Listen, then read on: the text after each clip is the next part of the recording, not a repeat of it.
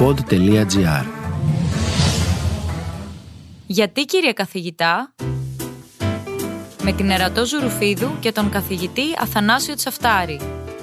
Λίγα πράγματα έχουν βοηθήσει την ανθρωπότητα όπως το τεχνητό φως. Αν όμως έχεις δουλέψει βραδινές βάρδιες, αν έχεις ξεκινήσει το ταξίδι σου μέρα και έχεις φτάσει στον προορισμό σου και είναι πάλι μέρα, ή ακόμη και αν έχεις ξεχάσει το φως αναμένο το βράδυ που κοιμάσαι, τότε έχεις καταλάβει ότι κάτι δεν πάει καλά στον οργανισμό σου.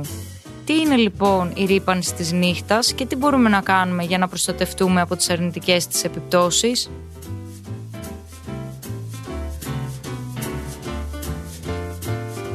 Καλησπέρα σας κύριε καθηγητά, τι κάνετε; Καλησπέρα σας. Με βρίσκεται στο γραφείο μου, εδώ με τους συνεργάτες μου. Ετοιμάζουμε την ανάλυση των αποτελεσμάτων με τις μεταγωνιδιωματικές αναλύσεις μελετώντας την πλούσια βιοπικιλότητα του τόπου μας.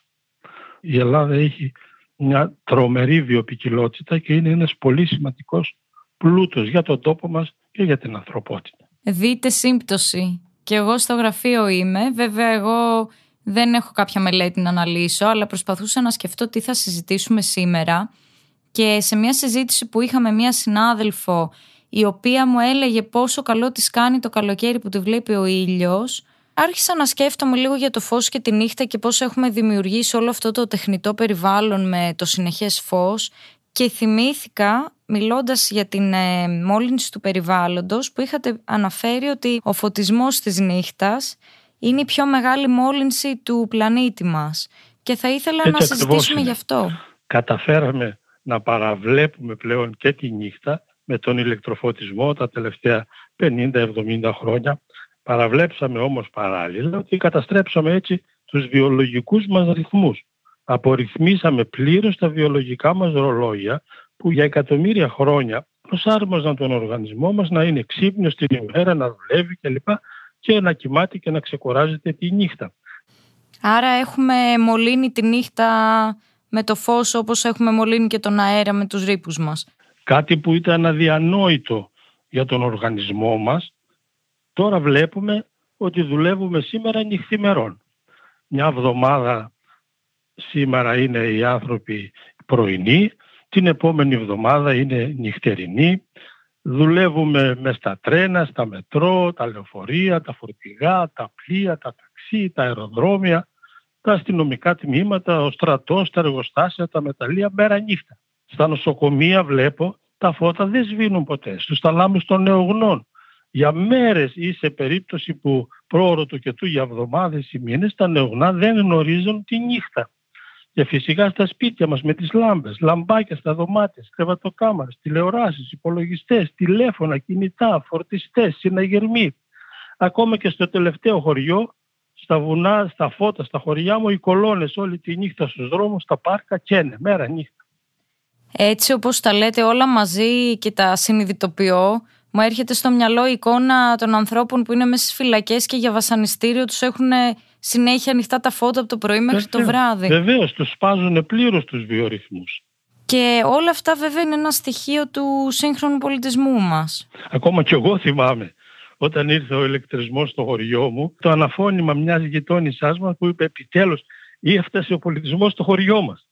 Είναι όμως τελικά τόσο καλοδεχούμενο το φως; Όπως ήταν για την γειτόνισσά σας στο χωριό; Όπως ξέρουμε ότι ο άνθρωπος και τα ζώα και τα φυτά για εκατομμύρια χρόνια έχουν μάθει αλλιώς έχουν εξελιχθεί και προσαρμόσει τους οργανισμούς τους να ξυπνούν το πρωί με το φυσικό φως του ήλιου, να δουλεύουμε όλη την ημέρα κάτω από το φως του ήλιου και με την έλευση της σκοτεινής νύχτας να υπολειτουργούν πλέον όλα αυτά τα όργανα, χέρια, πόδια, σώμα, καρδιά, στομάχια, κυρίως όμως να σταματήσει τη λειτουργία ο τρίτος μας εγκέφαλος, της λογικής. Αυτός ο κυρίαρχος που τρώει πάρα πολύ ενέργεια και κατευθύνει βέβαια και όλους τους άλλους κάνοντας όλες αυτές τις λογικές πράξεις των ανθρώπων. Σταματώντας όλα αυτά στη διάρκεια της νύχτας προσπαθούσαμε να καταστρέψουμε ό,τι τοξικές ρίζες έχει φτιάξει στη διάρκεια της μέρας στο κύτταρο. Είπατε κάτι για τρεις εγκεφάλους. Μπορείτε να εξηγήσετε ποιοι είναι αυτοί; Ο ένας είναι υποσυνείδητος. Ο κεντρικός δεν μπορούμε να τον πειράξουμε καθόλου ούτε τον ελέγχουμε. Δεν λέμε ποτέ εμείς τον εγκέφαλο αυτό ή να σε κάνει γρήγορα αναπνοές γιατί κρυώνω και λοιπά. Τα ρυθμίζει μόνος. Αυτό είναι το λεγόμενο παρασυμπαθητικό σύστημα. Ο δεύτερος εγκέφαλος είναι αυτός που μαζεύει τα δεδομένα μέσω των αισθήσεων. Δηλαδή βλέπει κάτι, μυρίζει κάτι, ακούει κάτι, γεύεται κάτι κλπ. Όλα αυτά τα μηνύματα πηγαίνουν στο δεύτερο. Μαζεύει τα data και προσπαθεί μέσω αυτών να δημιουργήσει πληροφορίες. Ουσιαστικά δηλαδή αναγνωρίζει patterns. Και ο τρίτος εγκέφαλος είναι αυτός που επεξεργάζεται όλη αυτή την πληροφορία, τη γνώση κλπ. και κάνει τις λογικές πράξεις μας. OK, okay, και όπως μας είπατε το βράδυ αυτός ο εγκέφαλος ξεκουράζεται σαν μια μηχανή ας πούμε που τη σβήνουμε. Μπορείτε να μου εξηγήσετε πώς λειτουργεί αυτή η διεργασία του καθαρισμού ας πούμε του εγκεφάλου; Τα κύτταρά μας καθώς μεταβολίζανε τα ζάχαρα, τη γλυκόζη δηλαδή με το μηχανισμό της γλυκόλυσης, παίρνανε τέσσερις μονάδες ενέργειας, ATP, και εξοδεύανε δύο. Δηλαδή είχαν ένα καθαρό υπόλοιπο θετικό ενέργειας δύο μονάδες ATP, δηλαδή τίποτα. Και μια σειρά υποπροϊόντων. Όμως μέσα στα κύτταρά μας κάποια στιγμή ήρθαν κάποια προβιωτικά μικρόβια, τα οποία σήμερα τα λέμε μυτοχόνδρια, και είπαν μπορώ εγώ να συμβιώσω μέσα στα κύτταρά σας, να καίω αυτά τα υποπροϊόντα της γλυκόλυσης και καίγοντάς τα να σας δίνω άλλα 10-12 μονάδες ενέργειας. Και φυσικά τα ευκαριωτικά κύτταρα τον αγκάλιασαν με χαρά. Τα φυτικά κύτταρα δέχτηκαν ακόμα έναν συμβιωτικό μικρόβιο μέσα τους, ένα χλωροφύκος που το σήμερα το λέμε χλωροπλάστη. Αυτός είχε ανακαλύψει την ηλιακή ενέργεια, είχε ανακαλύψει τα φωτοβολταϊκά. Γυρίζω όμως πίσω στα μυτοχόνδρια και λέω ότι τα μυτοχόνδρια που έρχονται να κάψουν αυτά τα υπόλοιπα οργανικά συστατικά από τη γλυκόλυση παράγουν πάρα πολλές ρίζες οξυγόνου που είναι μεταλλαξογόνες, τοξικές. Αυτές πρέπει να καταστραφούν γρήγορα γιατί αλλιώς θα κάνουν ζημιά στα κύτταρα. Αυτή τη δουλειά την κάνει κανείς τη νύχτα. Τότε ο οργανισμός βρίσκει την ευκαιρία να καταστρέψει όλες αυτές τις ρίζες που συσσωρεύτηκαν στη διάρκεια της μέρας. Αυτό εξυπηρετεί η αλλαγή μέρας νύχτας. Φαντάζομαι με όλα αυτά που μου λέτε ότι ο οργανισμός ενός ανθρώπου ας πούμε που δουλεύει νυχτερινές βάρδιες πρέπει να είναι σε πλήρη αναστάτωση. Έτσι ακριβώς. Υπάρχει κάτι που μπορούν να κάνουν αυτοί οι άνθρωποι; Μπορούν να μην τις κάνουν γρήγορα αυτές τις αλλαγές. Δεν υπάρχει δηλαδή άμεση ανάγκη αφού πρέπει να δουλεύει ένα λεωφορείο ή ένα αστικό και το βράδυ ή ένα τρένο δεν χρειάζεται να είναι σήμερα πρωινός την άλλη μέρα να είναι νυχτερινός. Ας πει ότι ξέρεις εγώ αυτό το μήνα ολόκληρο θα είμαι πρωινός. Τον άλλο μήνα θα είμαι βραδινός ή ακόμη και μεγαλύτερα διαστήματα έτσι ώστε να έχει περιθώριο ο οργανισμός να προσαρμοστεί. Αν δηλαδή είσαι πρωινός μια μέρα και την άλλη μέρα είσαι νυχτερινός, μέχρι να καταλάβει τι γίνεται έχει ξαναγίνει πρωινός ή νυχτερινός. Δεν έχεις κανένα περιθώριο προσαρμογής και το τρελαίνει τον εγκέφαλο αυτό και όλο το σύστημα εκ των υστέρων. Αντιθέτως, αν του δώσεις μερικούς μήνες περιθώρια, θα πεις τώρα τι να κάνουμε αυτό το εξάμεινο θα δουλεύω πρωινός στο τρένο. Το άλλο θα είμαι νυχτερινός έχει περιθώριο ο οργανισμός να προσαρμοστεί καλύτερα για να αποφύγουμε όσο το δυνατόν ή εν πάση να περιορίσουμε όσο το δυνατόν τα προβλήματα των ρολογιών μας. Να σας κάνω μια ερώτηση. Αν απλά κάνεις ένα ταξίδι και είσαι για 23 ώρες στο φως, αυτό αυτομάτως θα έχει μια πολύ κακή... Απορρίθμιση του ρολογιού είναι.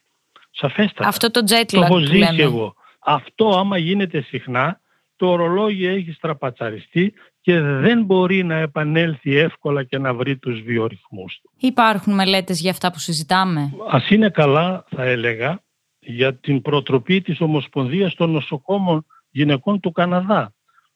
Οι γυναίκες αυτές, ζώντας μέσα στο νοσοκομείο, μέρα νύχτα, για μια εβδομάδα ή όσο κρατούσε εν πάση περιπτώσει η βάρδια τους, ζούσαν στο φως. Το νοσοκομείο μέρα νύχτα τα φώτα είναι αναμένα. Οι γυναίκες αυτές είχαν τόσο ψηλά συχνότητες θανάτου από καρκίνο που αναγκάστηκαν να κάνουν προσφυγή και να ζητήσουν βοήθεια από την επιστήμη και να πούν τέρμα ή θα πεθάνουμε όλες από καρκίνο, ένα εκ αυτών των προβλημάτων, ή θα βρούμε μια άλλη λύση προκειμένου να σωθούμε. Πάντως δυστυχώς είναι κάτι που δεν το ακούμε. Δηλαδή όλοι έχουμε στο νου μας ότι πώς η διατροφή επηρεάζει την υγεία, πώς το κάπνισμα ή η άθληση κτλ. Αλλά για το Έτσι φως... είναι, αλλά κανένας δεν εστιάζει και μάλιστα αναγκάζουμε τον άνθρωπο να δουλέψει τη νύχτα που έγινε μέρα. Έχω μία άλλη ερώτηση. Εγώ κάποιες φορές όταν πηγαίνω στο χωριό ας πούμε που δεν έχουμε μέσα στο σπίτι δεν χρησιμοποιούμε φώτα παρατηρώ ότι από τις 10 η ώρα το βράδυ νιώθω μια νύστα απίστευτη και κοιμάμαι νωρίς και ξυπνάω νωρίς. Αυτό είναι το βιολογικό μου ρολόι το οποίο ρυθμίζεται. Φυσικά. Αφού δεν έχει φως ε, επαναλειτουργεί ο βιορυθμός σου ο οποίος έχει μάθει μόλις τελειώνει το φως να έρχεται η νύχτα και αυτός πρέπει να κοιμηθεί. Ο εγκέφαλος έχει ανάγκη να κοιμηθεί. Μία άλλη ερώτηση τώρα. Η αλλαγή της ώρας έχει καμία σχέση με όλα αυτά; Περισσότερο είναι εργασιακό θα έλεγα και βοηθάει τα μέσα μεταφοράς και τις συγκοινωνίες κλπ. Αλλά σίγουρα μια μικρή προσαρμογή είναι καθοριστική σημασία έτσι ώστε όταν είναι ακόμα φως και να πάει να ξεκουραστεί όταν έρχεται η νύχτα.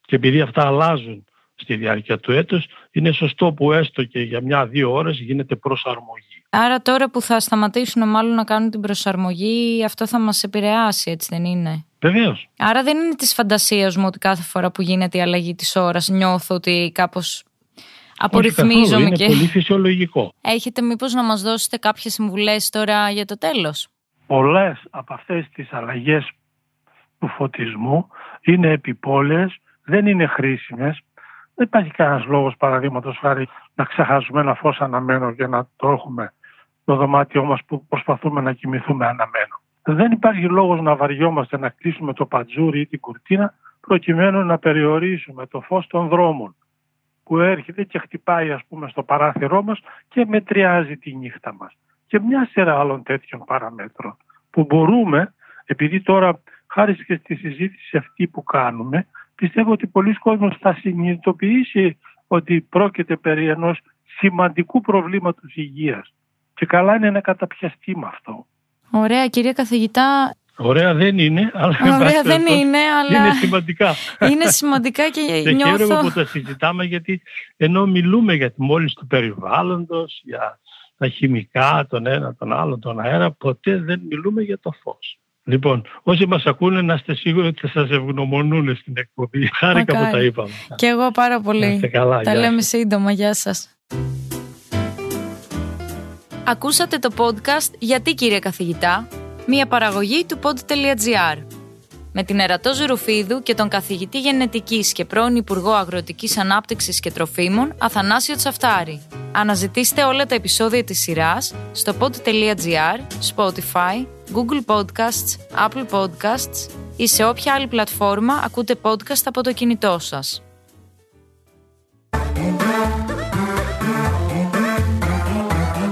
Pod.gr. Το καλό να ακούγεται.